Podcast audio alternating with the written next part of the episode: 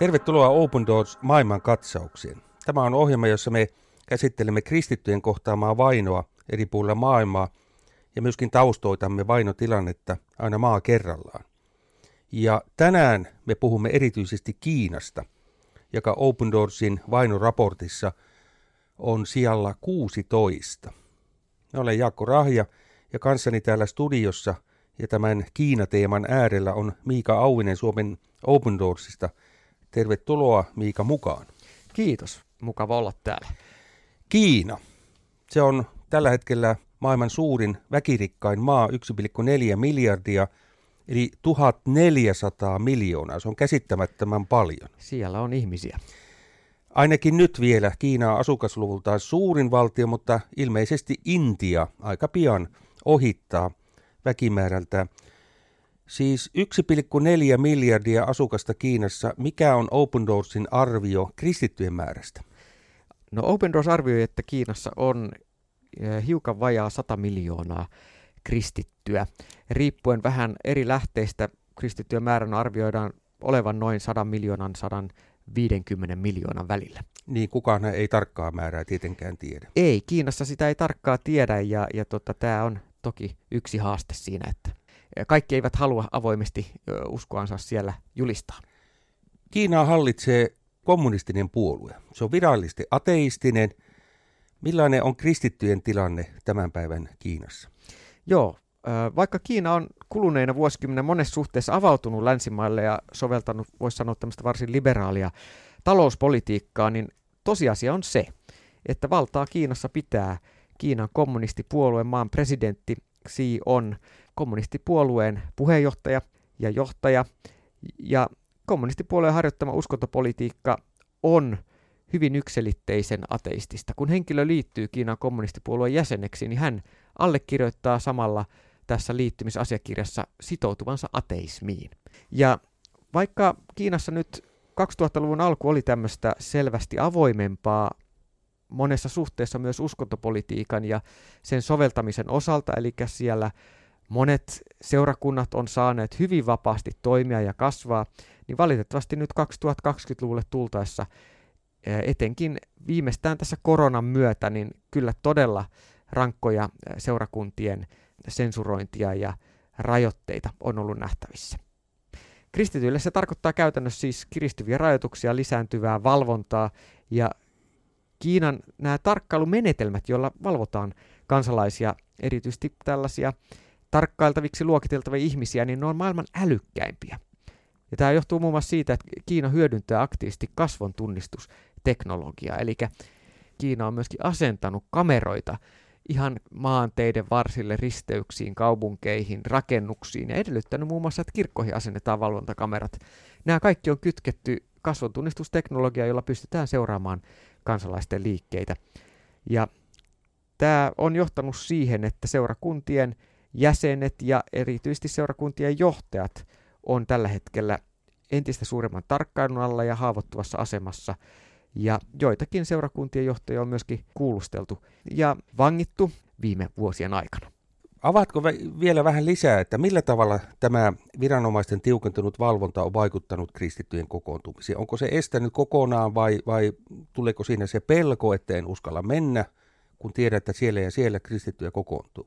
M- mm. Miten se käytännössä toimii? Joo, no siis tässä tämä on edennyt niin kuin vaiheittain. 2018 tuli tämmöinen laajemmin kristittyihin ja seurakuntiin vaikuttava uusi uskontolainsäädäntö voimaan, ja siinä yhteydessä edellytettiin, että kirkkoihin todella asennetaan valvontakameroita. Siinä kohtaa myöskin alle 18-vuotiaiden osallistuminen kristillisten seurakuntien ja uskonnolliseen toimintaan julistettiin laittomaksi.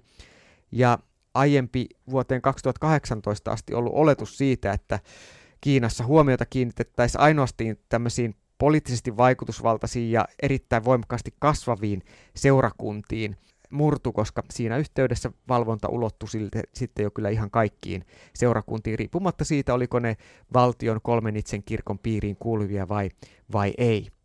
Ja tämä lisääntynyt tarkkailu, niin sen takia osa näistä pienemmistä kotiseurakunnista on keskettänyt tämmöiset suuremmat kokoontumiset ja monet seurakunnat on hajaantunut pienempiin soluihin ja ryhmiin. voisi kuvitella, että siellä ikään kuin keksitään myöskin uusia tapoja kokoontua, esimerkiksi internetin välityksellä. Joo, siis nettiähän on käytetty laajasti, mutta nettihän on sitten toisaalta taas hyvin tiukan valvonnan alla, koska viranomaiset nyt eri, etinkin koronakriisin aikana, joka oli sitten se seuraava vaihe, Eli ensin tuli tämä lainsäädäntömuutos 2018, sen seurauksena tiukempi valvonta, ja 2020 jälkeen alkoi se korona, joka siis Kiinassa tarkoitti sitä, että maahan tuli enemmän tai vähemmän täyssulku, niin tämän aikana sitten, kun vahvasti seurakuntalaiset ja kristityt kokoontuivat netin välityksellä, niin siellä tuota, viranomaiset ö, saatto sulkea joidenkin kirkkojen näitä alustoja, jossa he kokoontuivat netissä, ja joitakin kirkkotiloja ö, suljettiin kokonaan. Sen lisäksi nostettiin syytteitä muuten ja kristittyjä ja esimerkiksi kristillisiä kirjakauppoja ja tämmöistä kristillistä materiaalia levittäviä tahoja vastaan. Eli valheellisesti syytettiin heitä laittomasta liiketoiminnasta tai petoksesta tai, tai toimisesta valtion turvallisuuden uhkana tai, tai sitten hiukan juridisesti epäselviä määrittelyitä esimerkiksi, että syytettiin, että nämä aiheuttaa häiriötä yhteiskunnassa. Kiinassa on paljon myös muslimeja ja buddhalaisia, erityisesti Tiibetin vuorilla. Entä jos joku heistä kääntyy kristityksi? No Open Doorsin työ nimenomaan Kiinassa keskittyy hyvin paljon näihin vähemmistön vähemmistöihin. Ja näitä ovat nimenomaan esimerkiksi näillä Kiinan syrjäseudulla, esimerkiksi Tiibetin alueella elävät buddhalaistaustaiset kristityt ja sitten esimerkiksi siellä lähempänä Keski-Aasia elävät muslimitaustaiset kristityt.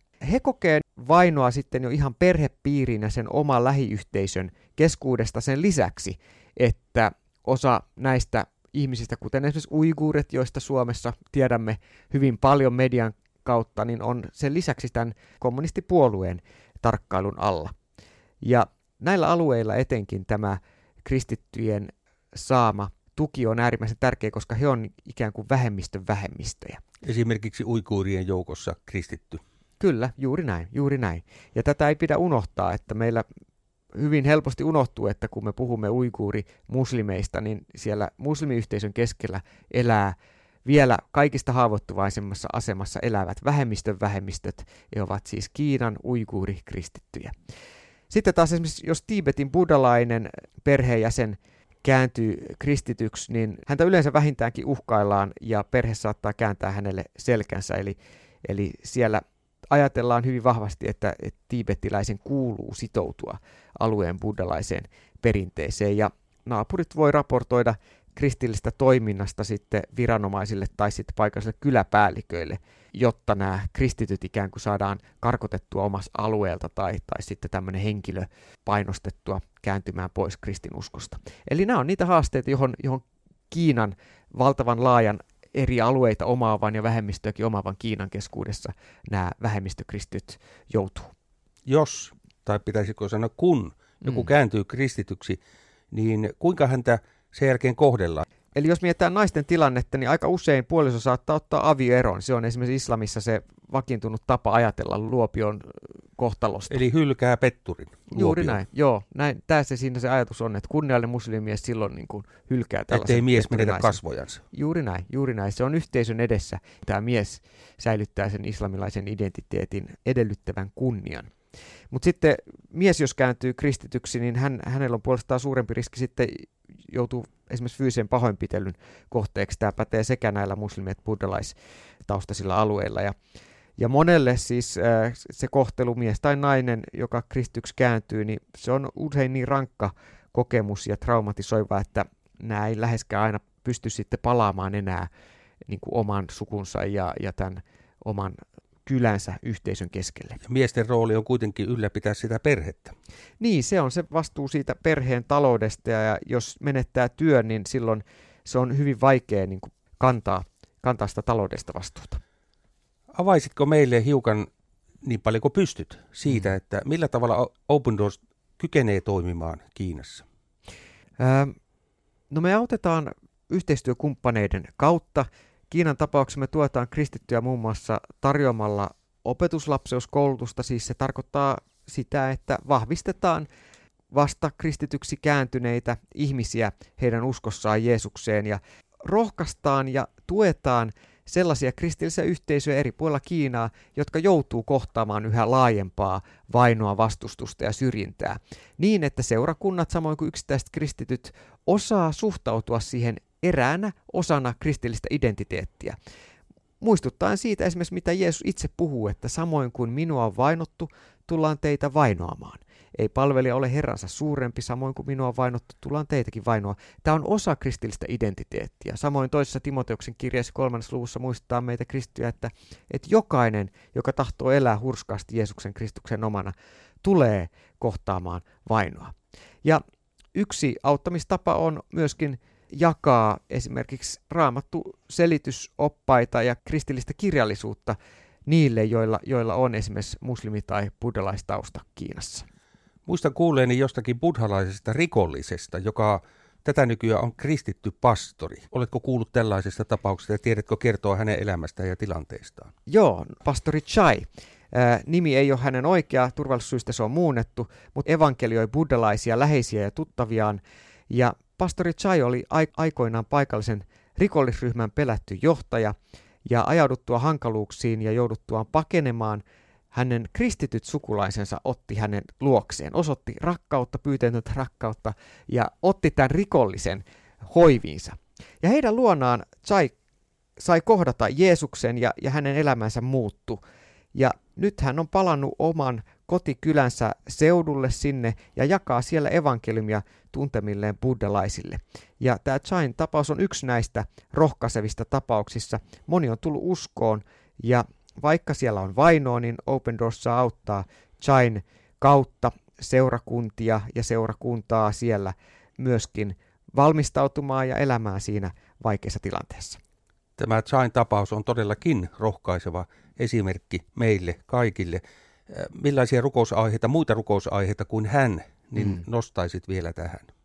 No toki kiinalaiset toivoo, että heillä olisi vapaus kristyynä edelleen kokoontua. Se toteutuu joissakin suurkaupungissa, mutta ei tosiaankaan kaikkialla. Ja riippuen Kiinan alueesta ja viranomaisten toiminnasta kullakin alueella tilanne vaihtelee. Toinen rukouspyyntö Kiinan kristityiltä, joita Open Doorsin kautta on saatu, on esimerkiksi nämä nuoret. Tällä hetkellä lainsäädäntö estää nuoria itsenäisesti saamasta kristillistä opetusta ja etenkin tällainen evankelioiva materiaali nuorten parissa on pannassa, ja me tarvitaan vahvaa nuorisotyötä, jotta kristityt nuoret sais kasvaa uskossa ja myös voisivat löytää tapoja jakaa uskosta lähimmäisilleen.